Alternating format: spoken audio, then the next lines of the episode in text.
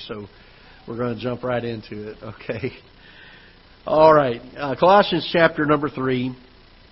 And uh, this is a parallel passage to Ephesians chapter 4 when it talks about, and be not drunk with wine wherein is excess, but be filled with the Spirit. Uh, this is a, a parallel teaching with that.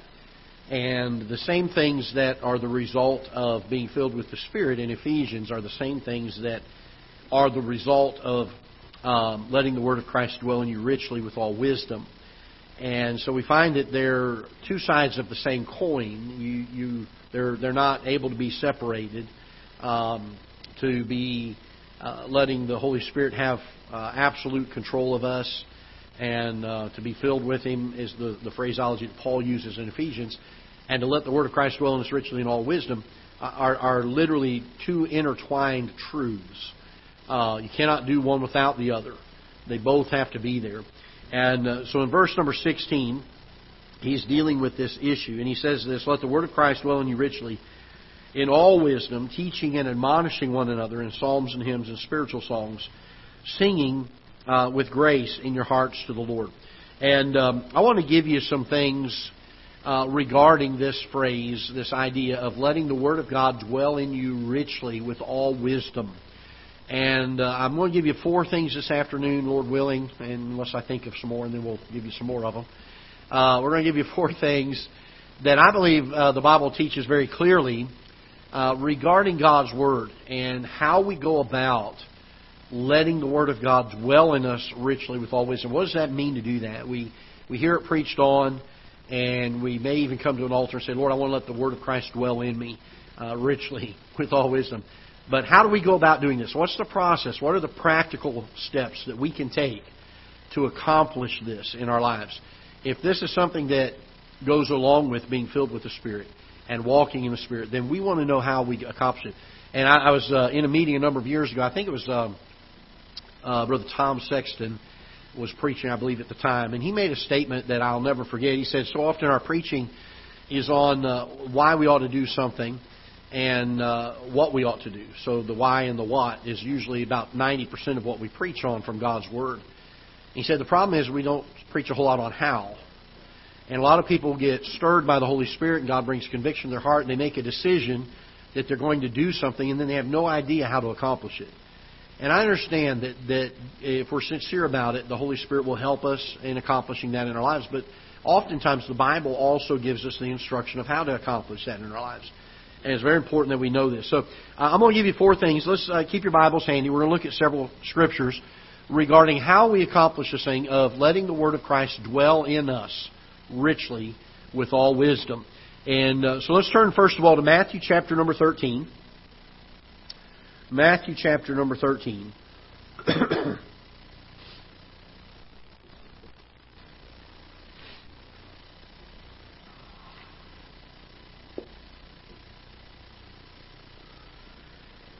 And a very short verse, uh, verse number 9, very simple.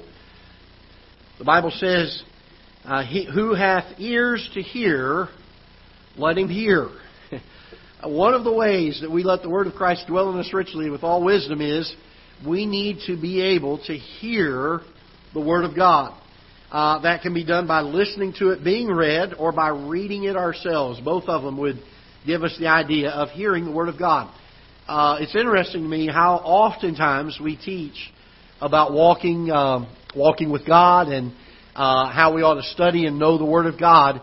And one of the most simple things that is, it should go without saying, but oftentimes is neglected is we don't spend time reading and hearing God's Word. Uh, just taking a few moments to read through its, excuse me, through its pages carefully uh, each day, and spending time meditating upon it, listening to it. And, and probably one of the most neglected graces in our Christian lives today is the thing of taking the time to read the Word of God. Uh, to, to allow it to, to become knowledge in our minds and to be able to grasp it. And um, it's impossible for you and I to accomplish what Paul told the Colossians to do, the churches in Colossae to do, uh, the, to, to let the Word of Christ dwell in us richly with all wisdom if we don't spend time reading and listening to the Word of God. I, I think it's important for a Christian to literally saturate our lives with God's Word. We ought to spend time reading it. We ought to spend time listening to it. If you can uh, get some of these places that have it recorded and turn it on, if you're busy working, put it on and listen to it. Listen to preaching uh, on the Word of God. Good preaching. Make sure it's doctrinally sound preaching. And be careful. Let me just, I'm going to give you a word of warning. Be careful what you read on the internet. There is so much uh, false teaching, false doctrine on the internet. Probably one of the most prevalent uh, ways of Satan dispersing false ideas and doctrine of God's Word is through the internet. Be very, very careful. I'm not saying that there's not some good stuff on there because there is, but you've got to have some solid foundation in God's Word to be able to discern what is right teaching and wrong teaching. But if we're going to let the Word of Christ dwell in us richly with all wisdom, it, it kind of goes without saying, who hath ears to hear, let him hear. Uh, we need to make this thing of hearing God's Word, reading God's Word, getting it into our hearts and into our minds, a matter of, priority. Uh, I don't think you can read too much of God's Word. Uh, in fact, the Bible talks about the fact that it has a cleansing effect on us. And the more we read it, the more it will help us to uh, stay away from sin and to deliver us from sin and to keep us from sin. And uh, I have found this to be true in my life that when you're reading Scripture and or studying Scripture or listening to something being preached on, it's really hard to sin while that's going on uh, because your mind is not on those things. Your mind is on the things of the Lord. And uh, so one of the first things we need to do is to be able to hear the Word of God, and that I think includes reading it, uh, listening to it, listening to it being preached, and those sorts of things. The second one is found in 2 Timothy chapter 2, and we've used this verse many, many times. 2 Timothy chapter number 2, and uh, many of you could probably even quote this one. And chapter number, uh, or chapter 2, verse number 15. 2 Timothy chapter 2, verse 15. Study to show thyself approved unto God, a workman that needeth not to be ashamed, rightly dividing the word of truth. And I would say, secondly, we need to learn to handle God's Word skillfully. We need to have a working knowledge of it. Um, I, my brain is, if your brain is like mine is, it's like a, a sponge. It holds a lot of stuff till you go to use it, and then you can't find it. It all leaks out and goes somewhere else. Uh, and as I get older, it's worse about doing that. And I may not always remember the exact reference, chapter and verse. But we can certainly make mental note and remember principles of Scripture and, and the quoting of the Scripture. And we ought to at least know the general, the general location of it. Uh, maybe the at least the testament that it's in, old or new. Um, every once in a while, Brother Harold would call me and he'll he'll say, "Pastor, I'm in." Uh, and I, I'm in Isaiah, and you know, pause for a minute. He'll be like, "Now that's in the Old Testament, Pastor." make sure I know it's in the Old Testament. So we ought to know the general general rule of where it's located, at least. And, and I would say this: I think you ought to know at least the the book that it's in, the name of the book it's in. Now, when you get into like First, Second, Third John, you might not remember which of the the ones that it's in, but you ought to at least know it's found in one of those three epistles that John wrote, uh, or two of the epistles that Peter wrote, or something along that line. You ought to at least have some general knowledge. And if nothing else, there are certainly tools that you can put on your phone and uh, in your uh, that you look up on the uh, computer where you can look type in a partial phrase of a verse and it'll pop up the reference to you. Uh, but I would say this: we need to learn to handle God's word well. We need to have a working knowledge of God's word. When things come up in life or we get into discussions with people, we need to know the word of God and handle it. Uh, Brother Mark was sharing with me a little bit yesterday. He got a chance to meet with a fella, and uh, they were dealing with a particular doctrine, a particular subject in Scripture and being able to take him to Scripture and show him things from Scripture, uh, what the Bible teaches. Vitally important that we know how to do that, that we can give an answer to people and at least point them in the right direction. I, I'm not at all opposed uh, to somebody saying, Well, I'll have my pastor get with you on that. I'll be glad to do it. I may not know any more than you do on it, and I may have to look it up too. But I would say this as, as a Christian, we shouldn't have to be a pastor or an evangelist to study God's Word and to have a working knowledge of it. Every Christian ought to have that desire. Every Christian ought to study and say, I want to be able to, if somebody asks me, I want to be able to give them an answer uh, of what the Bible says. And so, uh, if we're going to let the Word of God dwell in us richly with all wisdom, uh, we need to hear it, we need to study it, and learn how to handle it skillfully, how to handle it use, usefully. And I would say this. Uh, I don't know how long you've been saved. Some of you have been saved a short time. Some of you have been saved a long time. At the bare minimum, you ought to be able to go to a particular location in your Bible. You ought to know the books of the Bible in order. And when somebody says, "Hey, let's turn to uh, Hezekiah," you ought to know which which testament that's in. How many of you know which testament that's in? there is no Hezekiah in Scripture, so. All right. So anyway, I said that just that was a trick question, by the way, guys. Sorry about that. So anyway, uh, but you ought to know seriously. You ought to know.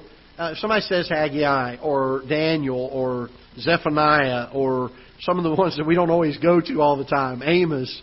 Um, you know, you ought to know where, generally at least, where in the in the Bible it's located, and be able to flip there and get to it. Um, as Christians, that's the least we ought to be able to do. We ought to be able to handle God's word skillfully, and it's it's uh, embarrassing, I think, to me when somebody asks me something that really ought to be basic knowledge for a Christian, and I don't know the answer to it. And I would think it would be the same way in your in your situation. If someone asked you something that is it's seemingly what we would call Christianity 101, if you will, the the, the bare bones.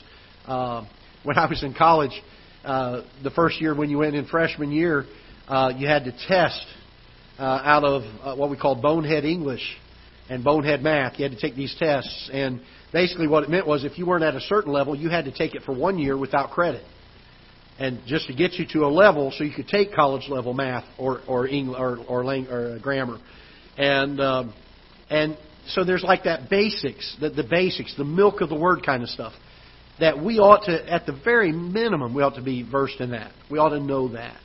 And so, you know, if we don't, let's let's make some effort. Let's put some diligence to it. Study the Word of God. Uh, learn the books of the Bible. Learn what the Testaments are. Um, you ought to know why they call them Testaments: Old Testament, New Testament. Why it's divided that way. Uh, what what is the central event that that you know gives them the division? Things like that. Uh, you ought to know some of these things. And so I would say this: there ought to be a good familiarity with God's Word. Uh, I've used, I've used, in fact, in fact, I rarely preach out of this Bible I'm using right now.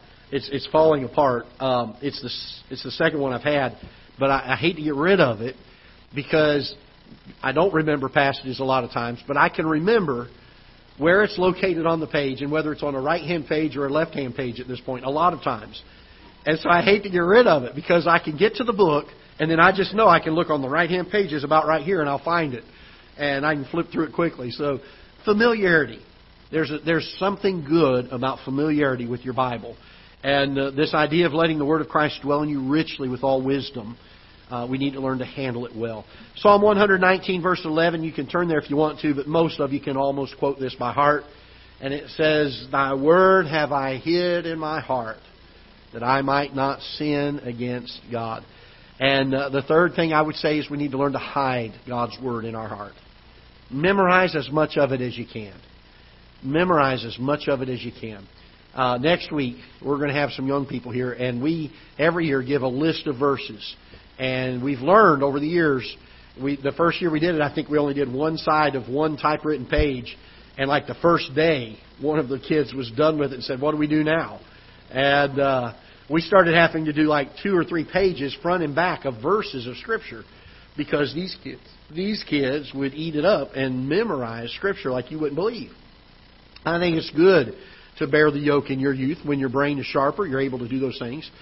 But one of the things that I found in my life, and I think I've heard others say the similar things, is as we get older and that ability to memorize gets more and more difficult, we tend to use that as an excuse to not even try. And the truth is, we still can memorize. It may take more effort, but we still can and we still ought to. As long as we're on this side of heaven, I think we ought to be busy hiding God's Word in our heart. And if you don't think that you can memorize, uh, just read that passage out loud uh, four or five times every single day. And you stay on that one verse or that one passage until one day you can say it without even looking at it. And you will have memorized it. All right? I promise you it'll work. It may take some work, but it'll work. And uh, if we're going to let the Word of Christ dwell in us richly with all wisdom, uh, we need to read it, we need to hear it, uh, we need to handle it well, and we need to hide it in our hearts. We need to memorize it. And then the last one I would give you is in Philippians chapter number 2. Philippians chapter number 2. That's in the New Testament, Brother Harold. Philippians chapter 2 and uh, verse number 16. Philippians chapter 2. Paul says this, well, let's back up verse number 15, that ye be blameless, harmless, the sons of God, without rebuke, in the midst of a crooked and perverse nation, among whom ye shine as lights in the world, holding forth the word of life. So this is how we're the lights of the world, is by holding forth the word of life, that I may rejoice in the day of Christ, that I have not run in vain, neither, neither labored in vain. So here's a phrase, holding forth the word of life. Uh, what does it mean to hold forth the word of life? I wrote down three words here, or three things here that I think are, are important. Uh, number one, we need to live it. We need to live it. If we're going to hold forth the word of life, one of the ways we need to do that is we need to live it. Um, I heard somebody say one time, and, and it shocked me for a moment until I realized what they were saying. But they said that the second best translation of Scripture is the King James Version. And I paused at that and I was like, uh oh. and then they said the first, the greatest translation of it is the King James Version lived out in your life. Because that is what so many people see. Now, I don't know if I fully agree with this concept, or with the, with the statement, but I do agree with the concept of it. That we need to not just stand for and hold fast to the King James Version, we need to live it. We need to apply it to our lives. And I think there's an importance to that. Uh, the Bible talks about the fact we're to shine as lights in this world. And if we're going to allow the Word of Christ to dwell in us richly with all wisdom, then I believe we need to hold it forth by living it. Secondly, by proclaiming it, preaching it. Uh, Paul told Timothy, preach the word, be instant in season, out of season, reprove, rebuke, exhort with all long suffering. Uh, the Bible talks about the fact that we're to uh, to speak the word, uh, speak the truth in love, and that we're to proclaim this thing to uh, the the world that we live in. And uh, so I think that holding it forth um, deals with these things. And then I would say this: we need to learn to defend it. We need to learn to defend the Word of God. Um, give a defense of it. It, it. it stands on its own, but we need to rise up when people try to undermine it, they try to criticize it, and we need to come back at that and say, no, this is the Word of God. It's infallible, it's inerrant. And I believe that when it comes to holding forth the Word of God, that we need to not only live it, not only do we need to proclaim it, but we need to, we need to be steadfast in our position on it. We need to defend that position. That the Word of God is the sole and only authority of our faith and practice. Paul told the church of Colossae, he said, Let the word of Christ dwell in you richly with all wisdom. This is, is the, the flip side of the coin of being filled with the Spirit. Uh, both of them have the same effects. They, they produce the same thing. Singing to yourselves in psalms and hymns and spiritual songs, singing, making melody in your hearts, the Lord, and giving thanks to the Father, and uh, submitting yourselves one to another, husbands to the Lord, wives to their husbands, children to their parents, servants to their masters, and relationship issues. All of those are dealt both in Ephesians and in Colossians when it talks about being filled with the Spirit and letting the Word of Christ dwell in you richly with all wisdom. They go hand in hand. And if we're going to do this, we need to hear, read, understand the Word of God. We need to handle it well. We need to hide it in our hearts, and we need to hold it forth. With boldness and steadfastness, we need to live it, and we need to proclaim it. And I want to charge us in this area. Uh, we live in a day where our Bible is very rapidly being deteriorated and undermined. Kids are being trained from the very beginning in school not to trust it. And somewhere along the line, we need to once again, in our Christian circles, at least in our Christian circles, uh, let the Word of Christ dwell in us richly. Saturate our lives with it, with all wisdom and uh, propagate it to a lost and a dying world.